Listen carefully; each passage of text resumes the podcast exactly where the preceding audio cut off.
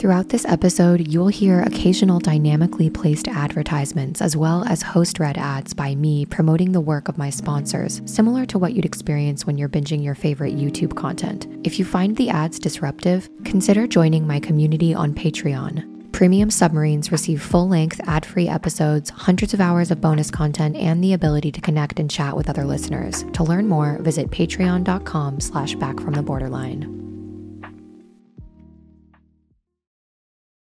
What I see in people who carry suffering for decades with them is that there may have been a lot of therapy at the relational level, but the spiritual injury is still there.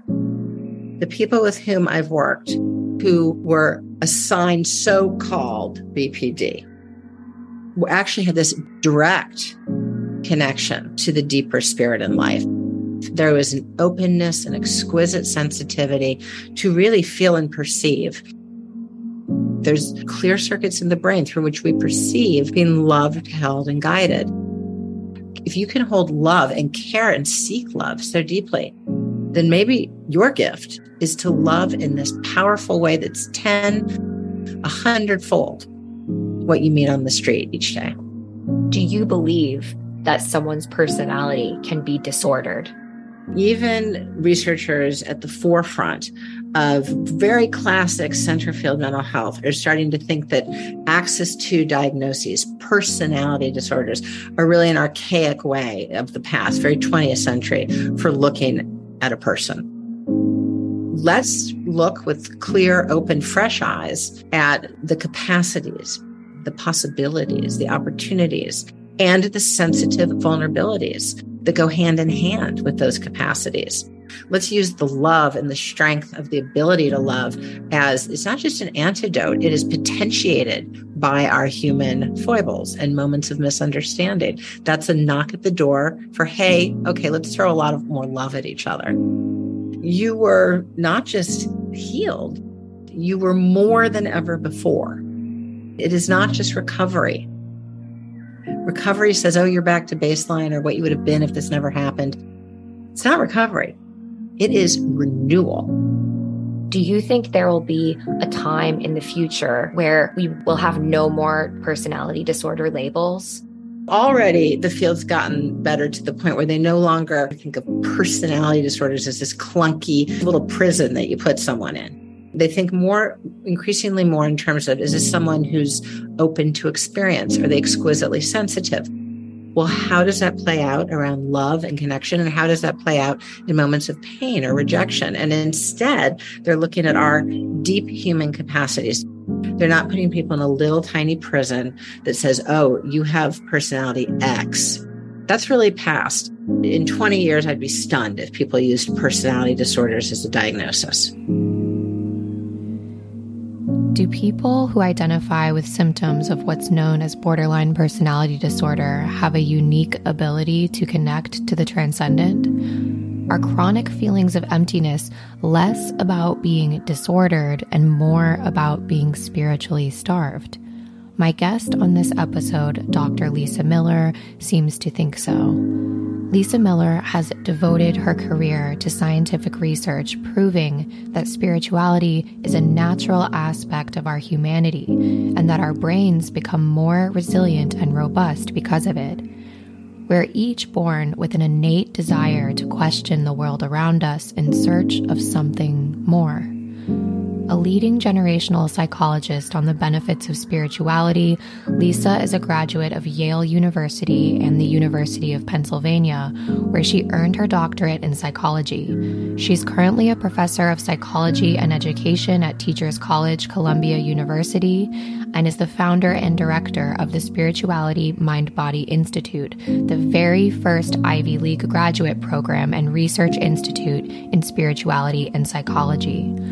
Dr. Miller is widely published in leading academic journals, has appeared on CNN, Fox News, MSNBC, and Weekend Today as an expert, and her first book, The Spiritual Child, was a New York Times bestseller. Her latest work, and the focus of today's discussion, is The Awakened Brain, a groundbreaking exploration of the neuroscience of spirituality that sets a bold new paradigm for health, healing, and resilience. In her book, The Awakened Brain, Dr. Miller uses science to show that spirituality, different from religious belief, is one of the strongest protective factors against psychological suffering.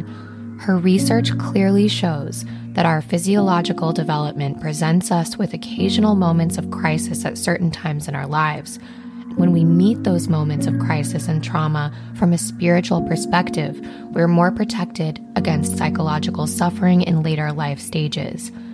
Dr. Miller believes that healing from trauma requires bringing greater awareness to the signs and lessons that the universe has for us and bringing those lessons into the future without getting stuck in rumination over the past. Our current me centered culture particularly strong here in the United States, keeps us stuck and it's keeping us sick. We need to feel connected, to zoom out, to see things from a higher perspective, a perspective that allows us to perceive ourselves as a small part of something much greater. The bottom line is this our brains are wired to experience the mystical, and when we lean into this innate capacity, it can serve as the greatest healer of trauma and psychological suffering. I had the absolute pleasure of sitting down with Lisa to discuss her work, her views on spirituality, and the new direction the field of mental health is headed, which will change the way you view disorder labels forever. So, without further ado, let's dive right into my life changing conversation with Dr. Lisa Miller. I'd like to start by helping my audience get to know you and your story. What is your intention with your work? My deepest intention is to help us realize our profound natural spirituality and set ourselves free. And your most recent book talks about the role spirituality plays in our psychological suffering. And a quote that I think really summarizes your book this is the power of the awakened brain and how it can help you heal from suffering. Healing happens not by simply reliving trauma and getting stuck in a cycle of rumination, but by aligning with a larger meaning of life. And what does it mean for you to align to a larger meaning of life. And what does that look like for you? So I figured out through five decades of living and three decades of science that the human brain, our innate nature, is built to be in relationship with the deep force of love and guidance, spirit. My word is God. Some people say Jesus or Hashem, Allah, the universe, the force of mm. nature. But we're built to be in a deep connection with this profound force in and through our lives. And what is this force? This force is loving, guiding, healing, and never, for not one second, are we ever alone. And when mm. we realize and strengthen our natural awakened awareness, we effectively awaken our spiritual brain, with which we were all endowed naturally, we have natural spirituality, then life unfolds in an entirely different way. And I think a great deal of human suffering is because we have been acculturated out of our birthright and we are not using the most profound side of our brain, if you will. We are not using the most profound endowment in our brain, which is the capacity to be in relationship with spirit. I think we all feel that yearning for something more. And for people with BPD, one of the symptoms is that chronic feeling of emptiness. And I call it uh, lovingly the big empty, just this feeling that overcomes you of this deep, lonely, empty feeling. So, Molly, your beautiful story is really a testimony to how our lives can unfold mm. when we pay attention and honor the big empty. Mm. Big empty is actually the knock at the door for the spiritual quest. Mm. And you said yes to it. And listen, I'm sitting here feeling this woman is on a spiritual quest. And the deepest notion of quest is that on our road of life, we might ask a painful question of the head, a nagging question, and then receive an answer through the heart whether it's through a synchronicity, a trail angel shows up and tells us just what we need, or it's through a teaching or a book. A trail angel could have written that book. But the notion of Dharma that we can pick up on our journey through life, that from various different faith traditions, cultures, teachers, which resonates with the deepest harmony of our soul. When I was at my most depressed, I was just sitting in my bed and not doing anything. There were days where I would just not get out of bed for days, watching reality TV, smoking weed. And then the only time I would drag my ass out of bed was to go meet a guy to try to find the one. And then when my life changed was when my partner he came to me and told me that he felt emotionally abused by me normally i would have said you know f you this is over. But I just thought, no, Molly, something's got to change. And that's when I went to therapy. And when my therapist told me that I had BPD traits and she didn't want me to become diagnosed with BPD because of the stigma.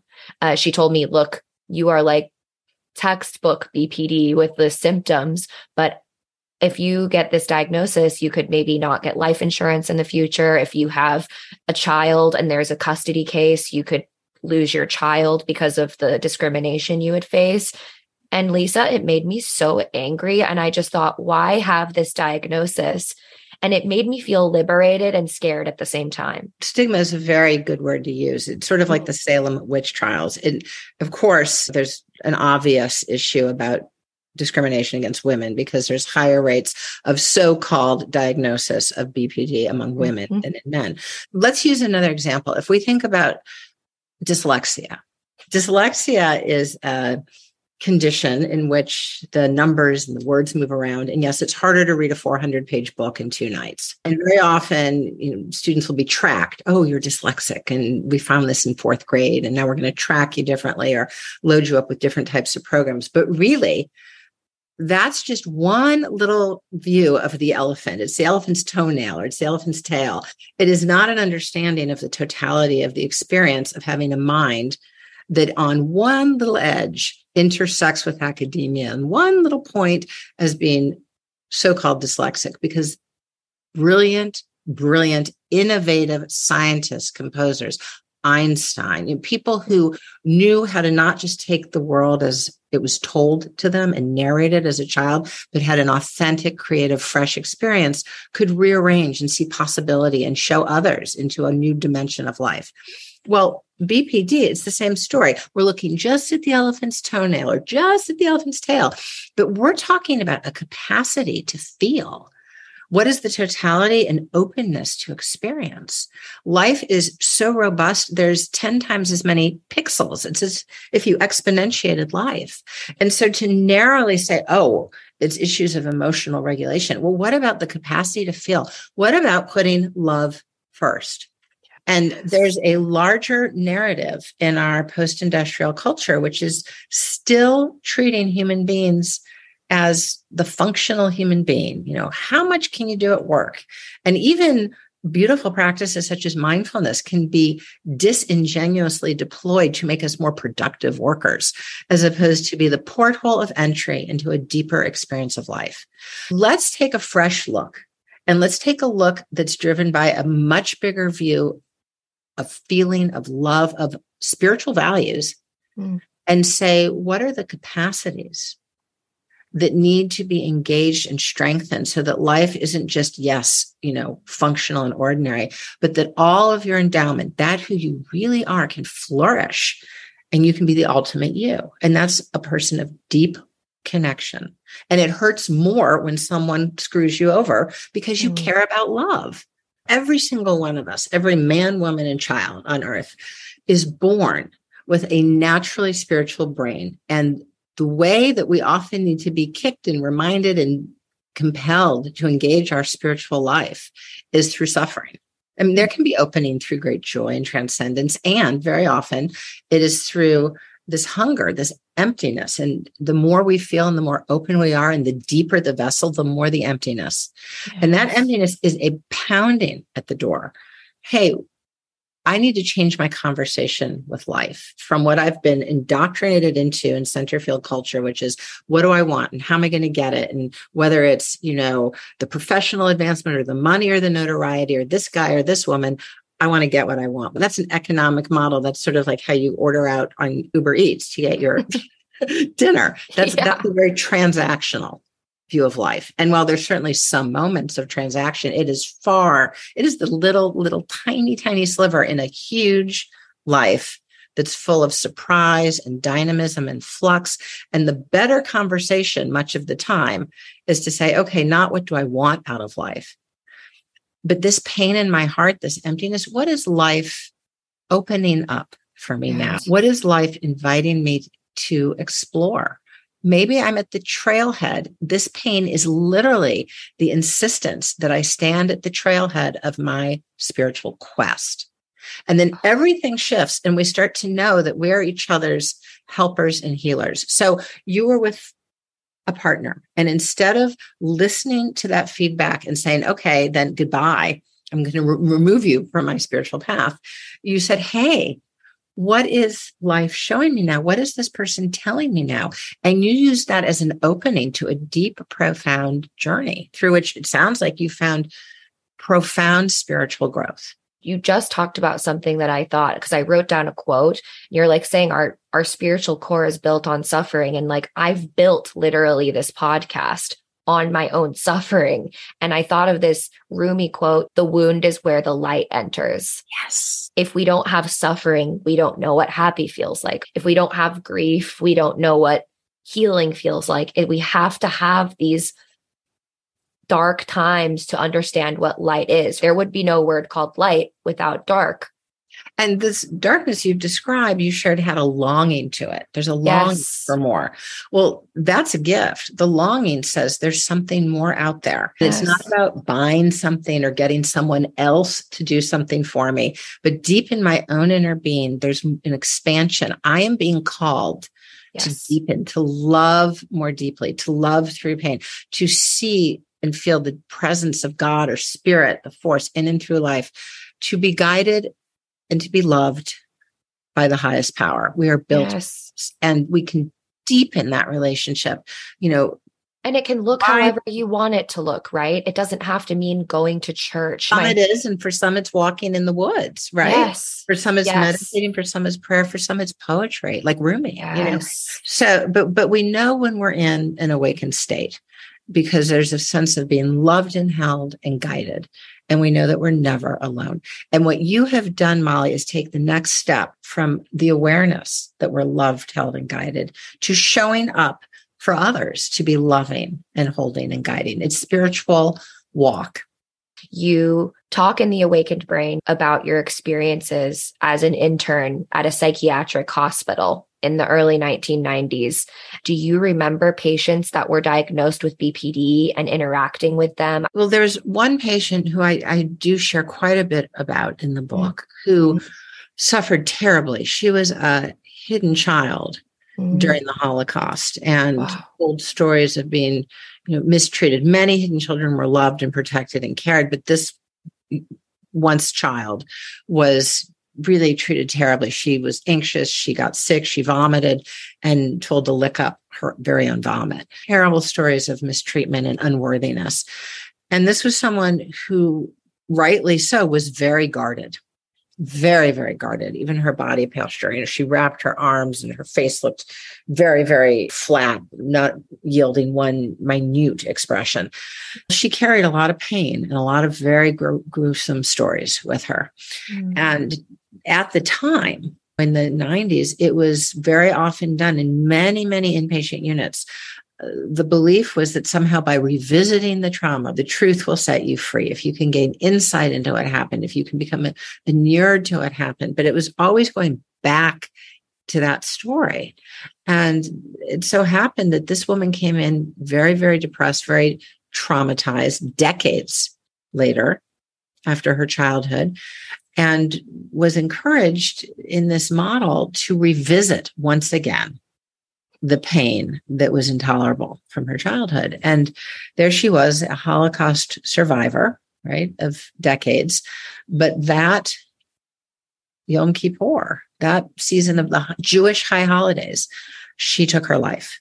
Oh my. And the pain in my heart, she was not my patient, but uh, the pain in my heart is that I think there was a profound misunderstanding in the healing professions, the mental health professions in the 90s, which was to stick with the past, to look at it one more time, instead of viewing there to be a liberating, loving force in life. Instead of going back to that same old door, that historical door, isn't there a door ahead of us? Mm. And when we open that new door up to a landscape, sort of a sun drenched horizon, a field that we don't know what is in store, but we know it's new. And we know that time is a gift. I would say it is a sacred gift. So on this new horizon is something illuminating and redemptive and targeted just for where the pain, as that beautiful Rumi poem t- tells, right at the incision of her pain, there could be mm-hmm. light. So forward looking, present looking. What is life showing me now? I think we're talking about the difference here between a psychology of victimization, where I view myself as nothing but the sum of my past, versus an empowering psychology of spiritual awakening, where yes. I realize my deeper nature and then I walk the walk of telling the story of renewal. And what does love really look like? Really looks like. The old view of mm-hmm. trauma mm-hmm. is that we are locked in the determinist package of our history. You know, whatever happened to us is, has written our story, and that's who we are. But what you've lived and shared is actually the new story of psychology, yes. which is the past has prepared us to now move ahead as deeply loving, sharing teachers. The past has given us exactly what we need to now awaken more deeply, love more profoundly, and teach and share so that the past is our strength. It's not our mm. weakness. How can we use our past, but not be stuck there? What's the happy medium in your perspective? The past gave us an understanding of where there is suffering in our own lives, and others have felt it too. But as you used your gift of openness, your gift of exquisite sensitivity to, yes, of course, there is pain in the world, but feel the incredible possibility of love with one another. You were not just healed, you were more than ever before, right? It is not just recovery. Recovery says, oh, you're back to baseline or what you would have been if this never happened. It's not recovery, it is renewal. Yes. It is a whole new station in life. And from oh. deep love and certainty that you walk through life each day alongside your higher power on the bedrock, on the landscape that is sacred ground, you can show suffering as the doorway to a deepening of heart, to an awakening. Suffering is our doorway to, to being more not less. It doesn't diminish us. It positions us to be so much more. So it ah. doesn't matter what I look like or where I live. I mean, it's not my zipped up bio bodysuit. It's not my GPS coordinates. And I have perceived, it's not just a belief.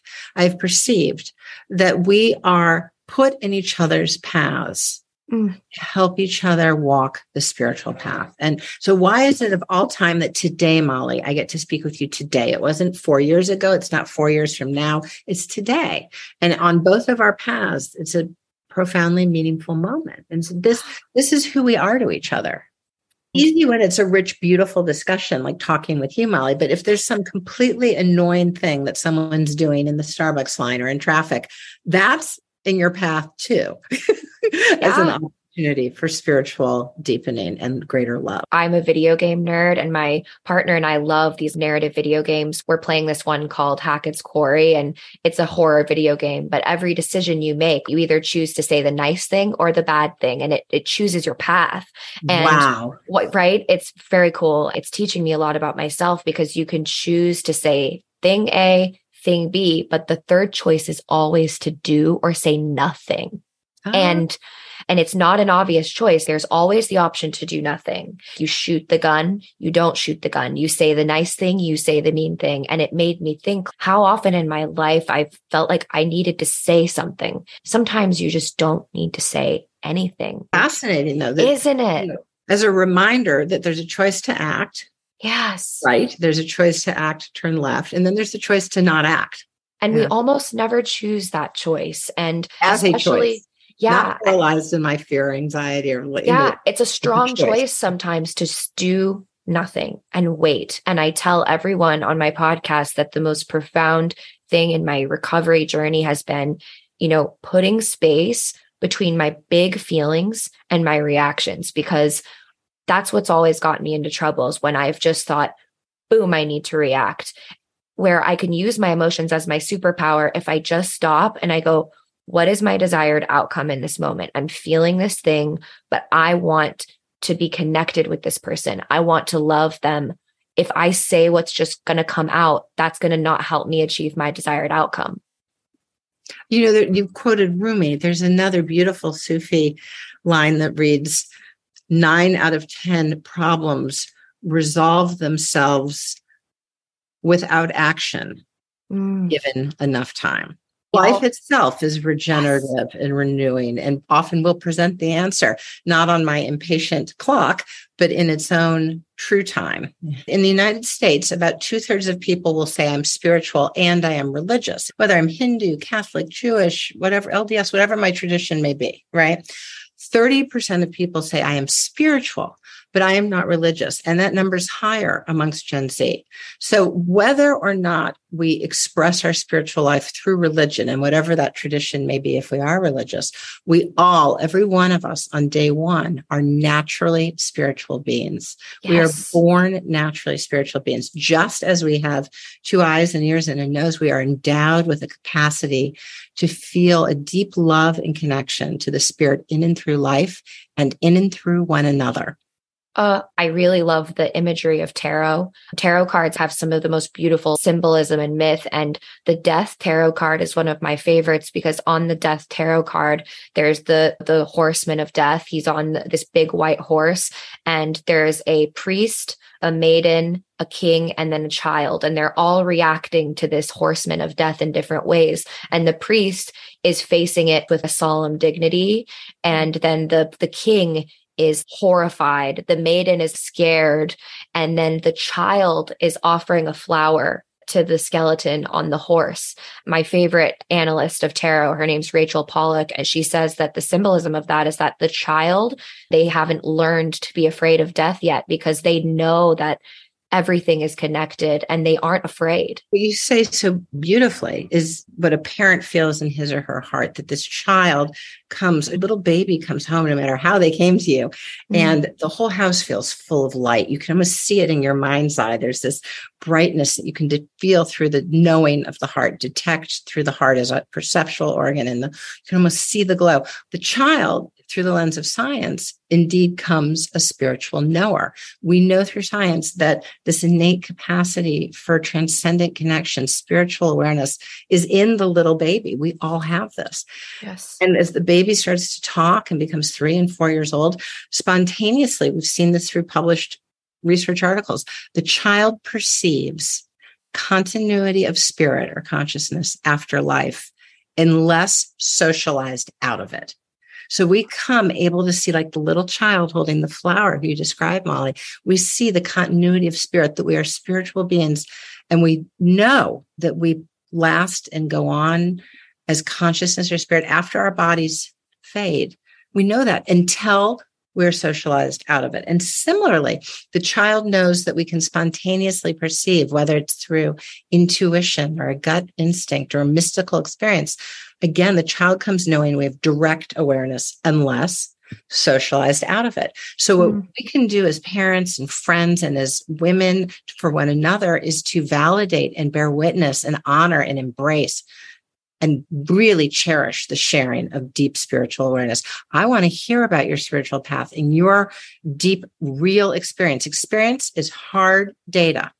Experience is valid. Experience is the greatest jewel that we're given in our path. It's sacred. I've gotten so many emails from women saying that they've been diagnosed with BPD. And so they're terrified that they're going to be a terrible mother and that they're incapable of being a mother because they're going to mess up their child. What is your reaction to that? If you had to speak to this woman who has had this diagnosis and she is terrified that she's going to mess up her kids, what would you say to that woman? In the spiritual child, I share this as well that everything can be renewed, not just fixed, renewed at two levels. And one is the relational level. So, you know, I'll share the story where I'm have, you know, my kids are now in high school and college, but these were little kids, you know, at the time I wrote The Spiritual Child, three car seats in the back. Okay. And every child's a miracle and came their own way, you know, mm-hmm. and they're all riding in the back. And we go to the beach and we unload and everyone runs into the beach and they have their buckets and their castles. And I am just not present. I'm like thinking about something that happened at work and I'm ruminating about what, what did he say to me? Do I have to handle this? Is he still going to support my promotion? You know, round and round. Um, and is that check going to clear? Because, you know, and, and meanwhile, come on, mom, get in the water. Come on, look what we made. And I'm like, oh, that's great. I'm not really there. And this doesn't go on for 10 minutes. This goes on for an hour. And at the end of the day, sadly, that day, other days have been better, but that day I didn't show up.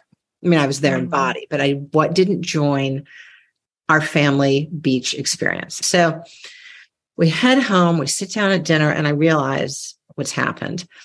And I say, you know, I'm so glad that the three of you had a great day at the beach, but I want to apologize to you because mommy wasn't really there. I mean, I stood there, but mommy was thinking about things about work and things about finances. And I, I apologize because really you are the most important thing in my life. And that was my mistake. And I, you know, I feel like today was a gift and then I kind of squandered it. So now that I've apologized to you directly, would you join me if mommy made a prayer of renewal? Mm-hmm. And I said something like, Dear God, thank you for the gift of these three children. Thank you for the gift of today. I am sorry that in some way I squandered this beautiful day. Please renew my heart and open my awareness that I might be ever more connected and aligned with you.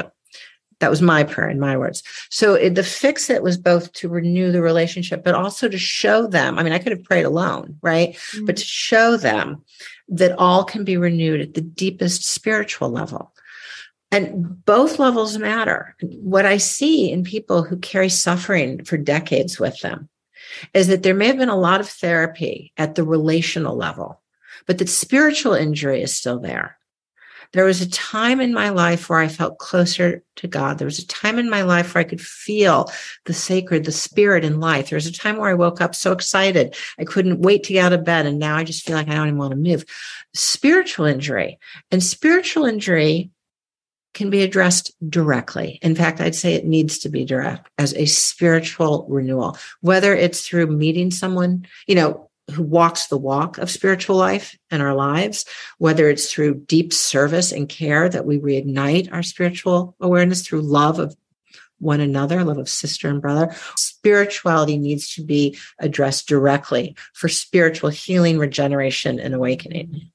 I feel like the women that write to me, specifically the mothers, they can take so much from that because kids feel it when you're not there, there. Oh, and oh, yeah. just being there. Yes. You know, my center child is exquisitely sensitive. And as a child, she used to love apologies. You know, mm-hmm. she'd mm. literally skip off and say, You're going to apologize to me now because there was such a sense of joy that we're going to be renewed and we're going to focus on our love. We're going to address it and move past it and we're going to be closer now. Beautiful. So apologies can be bonding and loving and even sacred. We are infinitely forgiven and infinitely renewed. I could make 18,000 mistakes and on the next one we are renewed. Even if you aren't a parent, you can do this in your relationship with your partners because oh, I absolutely. said Zaz opened up to me the other day about a thought he had and immediately I projected my own experience on this thought and I just started giving him unasked for advice. It was one of the, the, video game moments where I should have just chosen no action and let him continue talking. But instead, I chose give advice and be very invalidating. And so I spoke and he viscerally retracted and said, that made me feel horrible what you just did. I just wanted to share with you and I wanted to dream with you. And instead, mm-hmm. you came in and you just were so realist and it felt like a dream killing remark that you just made. And I got triggered. And so I started saying, no, I need to be practical. And we got into this back and forth, back and forth. And I knew that I was kind of wrong. And I just stopped and I said, Zaz, I'm really sorry. I know that you shared this wanting to be connected with me. And I can see how what I said just completely destroyed any chance of us connecting. And also, it would make you feel nervous to come to me in the future. And I never want that to happen. Can we please just rewind, start fresh? I lovely. Mea lovely. culpa, right? And lovely. Immediately, Lisa, his his reaction was, and he said, Yes, okay, I love you. Let's go back. And, and it was just over. Whereas if we would have kept going, that night could have turned out very differently. You were able to reflect and in that moment apologize. And he was able to say, Oh, thank you. Now let's yes. dream right? Yes. So that love it was renewed. You also on your trail together, right? This quest that you share have something incredibly powerful now, which is a point of reference where you could say, is this a dreaming moment or is this a practical moment? Tell me, how shall we inhabit this? Uh, this is what I try to tell the couples that call into the podcast too. This is a process. It takes time and you have to work together and you have to realize that it's so easy when emotions run high to start thinking it's me against you. And that attitude just never works in any way. For people who share in this incredibly deep, real podcast, what if you were to put words on that? What would that sound like? Like, what is this moment showing us now? I consider an awakened stance saying, What is life showing me now? Well, you're together on this quest. Yes. What is life showing us now? Mm-hmm. Both are more. You're both more for the moment. And I love that you allow each other to learn and then move forward. We're here to learn. Thank you. I'm sorry. Let's move forward. And there's no yes. guilt. It's just about this loving journey of discovery. And it's so easy to see our partners and anyone, our boss, as the enemy when they're trying to bring something to our attention. And I'm reading What Happened to You by Dr. Bruce Perry and Oprah. And he said something this morning when I was listening to it. We project what we expect that's what I've had to work on. And I think so many people who identify with the symptoms of BPD, we really expect that the world is this awful place and the people in it are out to get us because we have really deep abandonment fears. So I feel like anything that anyone says that is maybe in a way critical or asking more of me, I project my abandonment fear onto it. My boss, if he emails me, Hey, can we talk tomorrow? Oop, you're fired. You're going to be homeless. It's going to be a horrible thing. And then nine times out of 10, it was just, Hey, I didn't know where you put this folder. Can you show me? Right. Anything is just a trigger for that abandonment. But I realize if I'm always expecting that everyone's going to go, that's what I'm going to get. And that's what I got for years. What I projected outward created this self fulfilling prophecy of people leaving my life. Molly, you've rewritten one of the most important ways that we talk to ourselves. You've moved from why is this happening to me? Yes. Why did this happen to me? To why is this happening for me? And why did this happen for me? And it's the view that all of our past prepares us to be more compassionate, more connected to one another, deeper, deeper, deeper love. And yes, more in dialogue with spirit, with what's real. So you've chosen to say all of that learning from the past. How can I say, yes, this is a gift, right? It wasn't necessarily right how other people acted. You're not saying that, no. but you're choosing to say this happened for me so that I could become the person who I am, that teaches, that loves, that knows how to be in love with someone without expecting perfection of them or myself, that actually our human journey is what makes us love each other more. You didn't, you know, want to marry Barbie and Ken. You wanted to have a human journey. That's exactly right. And that's the only option. So we better get used to it, right? like we only have the messy, imperfect thing where where our traumas are bumping up against each other. And the best we can do is say, whoa, was that another one of those? We love each other. And let us make it so we love each other more. It's yes. a choice. Like, oh, my imperfection, your imperfection, the vulnerability, the failure. I I love you more. Yeah. You know? And we're choosing to see that. Yeah. It's that's powerful. One question that I do have that I really want to get to because as I was talking to Zaz yesterday after we had our initial talk, I thought, oh my God, if if I could take Lisa and clone her a thousand times and give someone with your perspective as a clinical psychologist to every person with BPD, the world would be a better place. The people with whom I've worked who were assigned so-called BPD actually had this direct connection to the deeper spirit in life. There was an openness and exquisite sensitivity to really feel and perceive. Spirituality as our birthright, natural spirituality is a gift to perceive. There's clear regions in the brain and clear circuits in the brain through which we perceive being loved, held, and guided. And it is remarkable to me that the capacity to feel and bear witness and experience the spirit spirit was very strong in people with whom I've known and worked who were assigned so called BPD. So let's get a much bigger picture going here and ask a positive psychology question, a spiritual psychology question, which is what is your greatest capacity? What is your endowment? What is your gift? Through which to strengthen, love, and give. And if you can hold profound spiritual intense spiritual experience if you can hold love and care and seek love so deeply, then maybe your gift is to love in this powerful way that's 10, a hundredfold what you meet on the street each day. Do you believe that someone's personality can be disordered?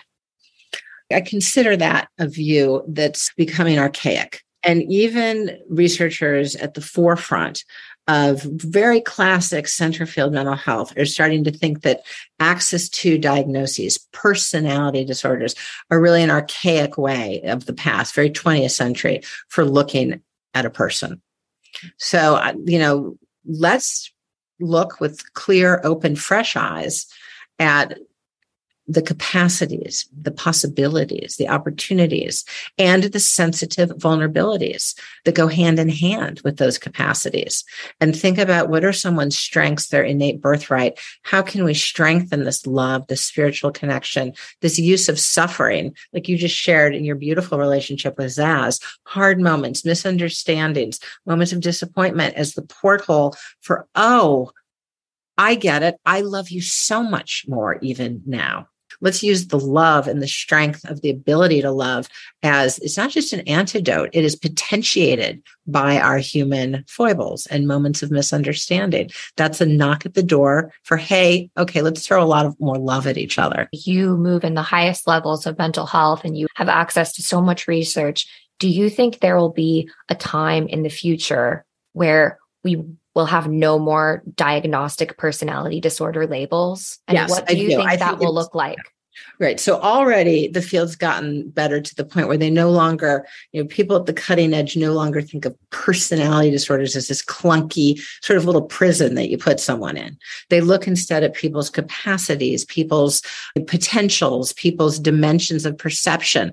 And they think increasingly more in terms of is this someone who's open to experience? Are they exquisitely sensitive? Well, how does that play out around love and connection? And how does that play out in moments of pain or rejection? And instead, they're looking at our deep human capacities, and we have many of them.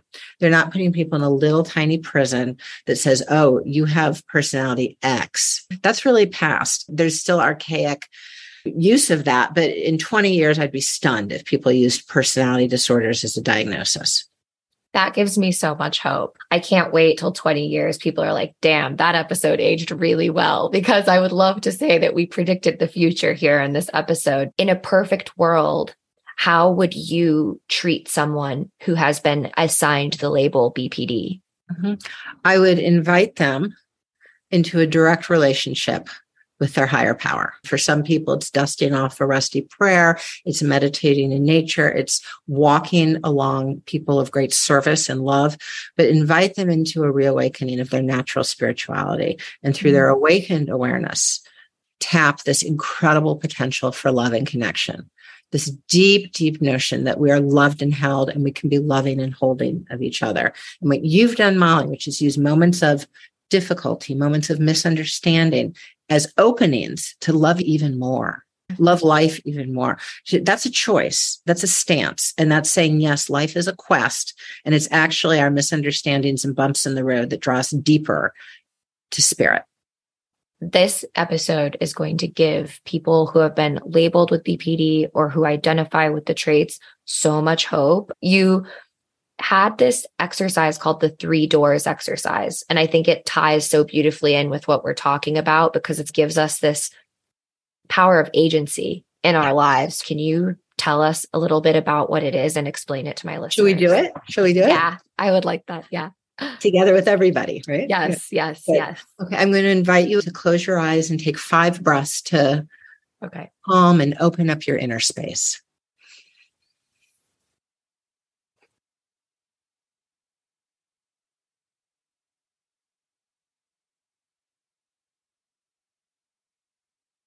I welcome you to remember a time, identify a moment in your life where you had planned and prepared and done everything right. I mean, A plus B plus C to get into that college, to get that promotion or that job, to marry that man or woman. You had done A plus B plus C. You had researched, you had trained, you had put in the time. It was your turn to be quarterback. It was your turn to be head of the student council. It was your turn to get that job promotion. And you knew that red door was yours because you had prepared. But as you reach for that red door, you put your hand on the doorknob, you turn, and it's stuck. And it makes no sense. It's shocking because everything was lined up and it was yours. And it was way too unprobabilistic to have happened by chance. What on earth is going on here? And that red door, you might be angry, you might be depressed, you might give way to being deflated or hopelessness. But just because that red door was stuck, once you're past the fury, once you're past the despair, you have to keep going. You shift. And you might turn 20 degrees, you might turn 90 degrees, you might turn 110, 20 degrees, and suddenly you see a bright, shining, open yellow door. And the yellow door is ajar. You can walk right through the yellow door. You might have said there weren't even yellow doors, never seen a yellow door. A whole nother type of job that turned out to be so much more right for you. A life partner who made you feel a way you didn't even know was in your inner being, opened your heart, made you love a way you didn't know could be. It could be a new mentor, it could be a new opportunity that you didn't know existed. And you walk through the yellow door, and there's a landscape that's bright. And it wasn't what you wanted, it is better than what you wanted. Now, at that hairpin turn where you had to leave the shut, locked, jammed red door and do a tight hairpin turn to get to that yellow door. Was there anyone who helped you, who said something? It could have been someone you just met for two minutes, someone on the bus, someone at a party, someone at work for two minutes revealed something that of all days of the three years before and the three years since hadn't been said. They said it to you that day. Or maybe it was something said by someone you talk to often, like your grandma, but spontaneously she shared something she'd never shared before. Well, who was that helper or healer at that hairpin turn? And were they something of a trail angel guiding you on that hairpin turn? Now, as you step back and you reflect on how very different your life is in a really important, meaningful way for having crossed the yellow door into this new bright landscape. Your life today is entirely different had you not made that U pin, hairpin turn. Let's look at the shut red door, the wide open yellow door, the hairpin turn, the trail angel. Let's sit way back. Where in this road of life that is yours? Where in your road of life is spirit, is God, is your higher power? Where is the force in and through life that shuts and jams red doors, brings trail angels, and opens yellow doors?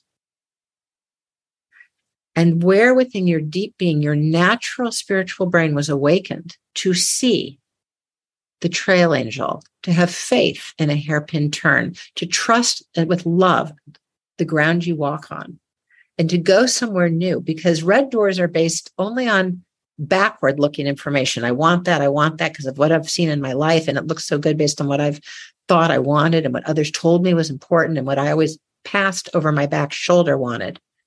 But yellow doors, yellow doors take us places that we don't even know exist.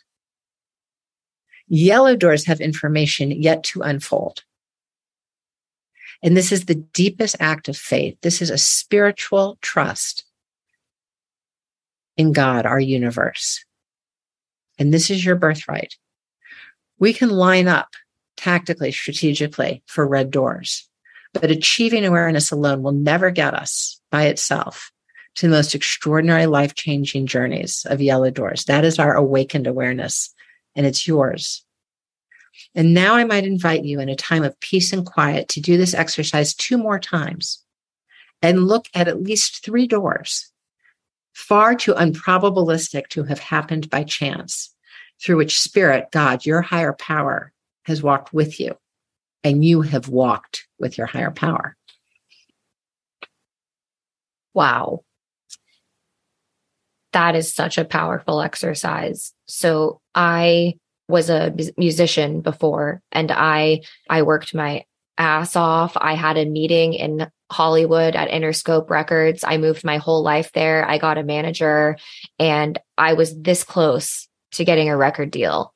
Mm-hmm. And a really horrible situation happened where the guy that was managing me tried something sexual with me and when I called him out on it, he dumped me. So they're all my songs that I had recorded. I lost access to them.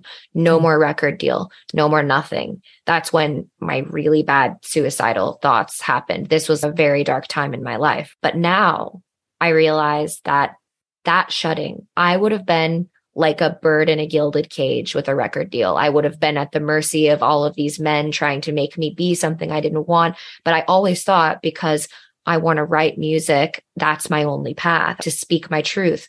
But then now look, I'm using my skills that I had, like audio and engineering, recording my voice, and I'm speaking my truth in my way. No one owns my podcast. And that was my yellow door. I never thought a podcast would be the way that I would use my audio and my voice. But now it's so much better than I could have ever expected. But I had to trust that is profound. That is a beautiful story of your road of life. Yes. It is extraordinary. And in my heart, I'm also taken that in addition to the audio and your beautiful voice and your understanding of communications and the whole technical side, you also bring spiritual wisdom because mm. you made a choice in that moment. Yeah. You made a deep spiritual choice and it opened up infinite possibility.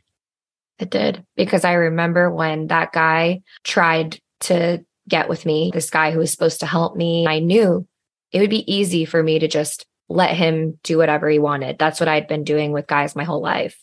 But there was something inside of me that just thought, no, I, I won't get my dream this way. I don't want to live my life knowing that I got my dream because of this.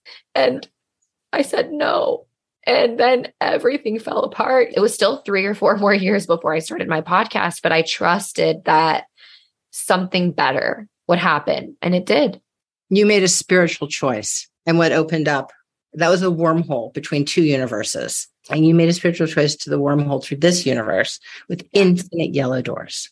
Yeah. Zaz, the voice of truth, reaching yeah. thousands of people on the journey all in the power that is of that porthole, that choice. In order to find spirituality, what I realized is we're just a piece of this connected fabric. And that is God to me. You made a soul choice. Yes. Right. There's moments in our lives where we know we're making a soul choice. Yeah. And what you chose opened up infinite soul possibilities. In the split moment right here now with our eyes, we have no idea what's on the other side of the soul choice. No. But we know that we're on a side of life, of spirit, that where we're loved and held and guided, and we will never be alone. And that is a chariot that is sure and true and every time comes through. Lisa, Thank you so much for being here with me today. What are you working on next? What's next for the incredible Dr. Lisa Miller? My hope is that we all can realize our deep spiritual nature. And so now we're working with schools, with universities to help awaken. We have Awakened Campus, we have Awakened mm-hmm. Schools. We're working with the US Army. The Army is dedicated to strengthening the spiritual core. We're working with organizations and institutions so that adults can walk to work and it can feel good in the lobby instead of this sinking, hollow, gutting feeling. Mm-hmm. So we're helping organizations become awakened organizations, whether they're businesses or hospitals, anywhere. So this is our birthright. But when we do what you did, Molly, which is make a soul choice, in our personal lives, in our work lives, then everything opens up. It's like a big bright beam opens up space and time around us, and we can bring others with us. Yes. And that's exactly what this podcast is meant to do. And I know this is going to just help so many people. And I encourage you to, who's listening, you know, find what spirituality means to you. There's no one set way to do this. And I highly recommend you read Dr. Miller's books. I'm going to link to them in the show notes. I am so grateful to you for this beautiful discussion and for your podcast, for the clarity and integrity and soul choices you make every time you open up discussion in your podcast. So thank you and bless you in your ongoing quest. Thank you. Thank you, Lisa. So that's it for today. I hope you enjoyed my conversation with Lisa Miller and were touched by it as much as I was. It's my intention that by sharing interviews with experts like Lisa, who are at the cutting edge of her field, that anyone who identifies with the symptoms of BPD can hear this and be full of hope for where we're headed and the future of the field of mental health. You are not incurable. You're not broken. You don't have a disease that makes you impossible to love or without hope of a future full of connection and opportunity. Everything is open for you. Find your yellow door. Maybe this conversation can be something that sparks that.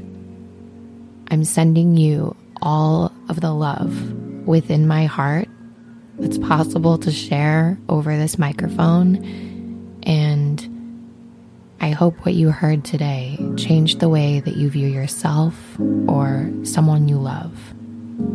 And in closing, I want to let you know that support for this podcast comes from you, the listener, via my ACAST Premium Access membership, which you can access via my website at backfromtheborderline.com. This podcast is my job, it's how I'm earning a living. And if you enjoy listening to this podcast, if it gives you hope, if it helps you in moments when you're struggling, if it makes you laugh, then please consider paying me for the work that I'm doing. My premium membership is the price of a couple cups of coffee once a month, and that's it. But if you can't afford that, you don't have to worry. You can listen for free, and the person who can afford it is paying for you to listen for free. So that way, everyone gets a podcast. I get to earn a living, and it's a beautiful model based on kindness from you, my listeners. But I would urge you to become a premium access subscriber if you can afford that price of a couple cups of coffee a month because that's what keeps this podcast completely, fully independent. I'm not beholden to any advertisers. That's what makes podcasts crappy, and it what makes a lot of media really crappy. It's when advertisers step in into a healing or creative space and say, We're sponsoring this, and now you have to change how you make the thing you make in order to accommodate our advertisements. Certain podcasts that are sponsored by big corporate brands may get messages from their sponsors that say, hey, don't talk about suicide or self harm or BPD this week. We don't want you doing a podcast on that. That's not going to get a lot of likes. It's not going to get a lot of listens. And we're paying for this with our brand. So instead, can you interview so and so? Because that's going to get way more clicks. So just do that instead, or, or else we're going to pull your sponsorship.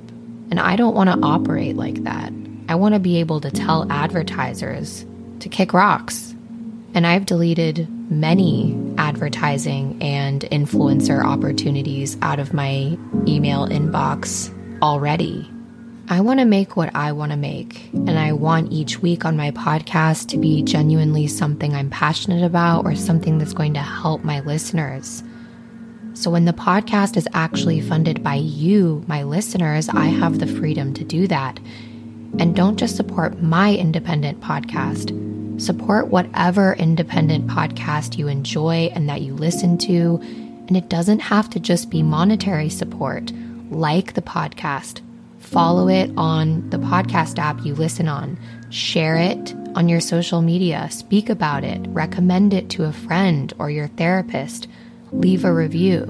These are all ways that you can help independent podcasters like me in an environment where independent podcasters are being absolutely crushed by big corporate goals. So, if you can do any of those things to support me, that would mean the world.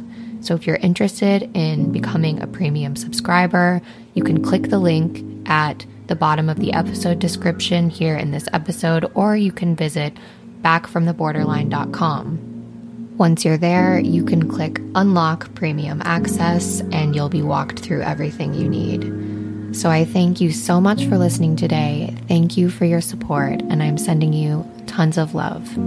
I'll see you next week.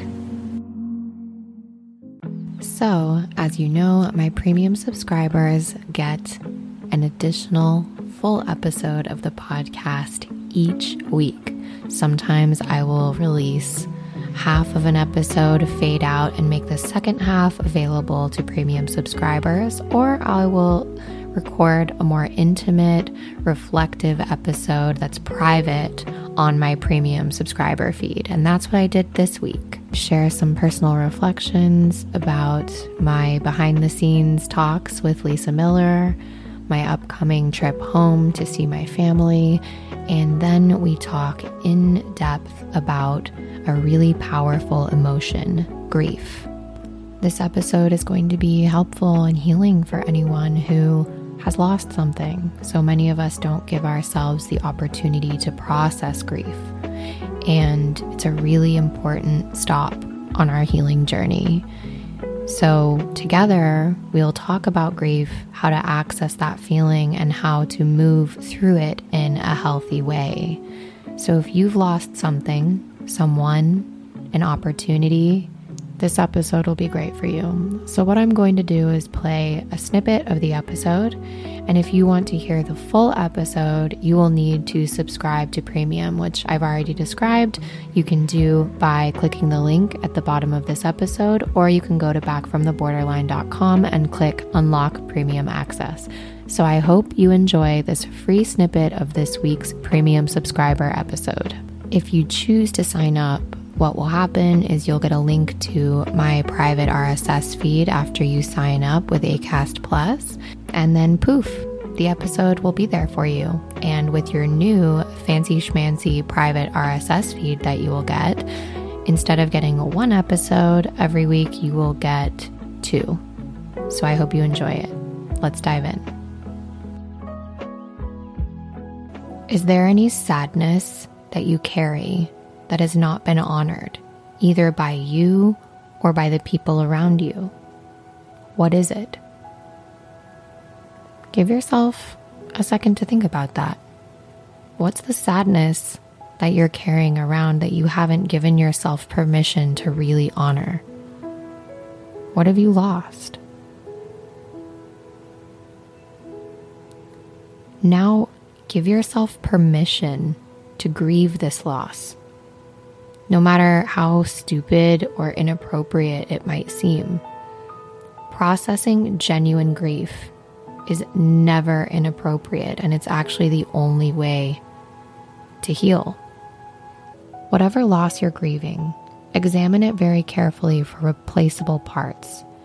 Even if you can't recapture exactly what you've lost, you may be able to jury rig an arrangement that fills all your desires precluding the need to spend painful hours, days, and weeks rending in grief. Cast your mind back to something you've lost, something that left you feeling cheated. Exactly what about this thing do you still miss? Is there any way, any way, you could get something to fill this need. Be creative. Our deepest grief, of course, is reserved for things that have no acceptable substitutes loved ones, relationships, health, hope, dreams. Trying to replace someone special to you or something you once were is as useless as trying to replace the sun with a lava lamp. If you've suffered this kind of a loss, the road to your North Star lies through grieving. There's nothing to do but mourn, and the pain will disappear a lot faster if you lean into it.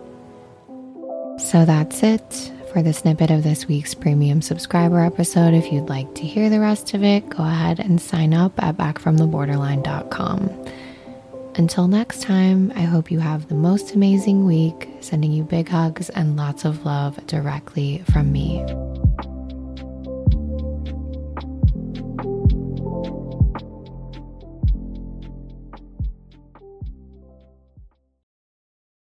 Thanks for tuning in to this episode of Back from the Borderline. If you'd like to receive my monthly written recovery musings via Substack directly to your inbox, send me a voicemail, join the Patreon community, or check out my Amazon book list recommendations.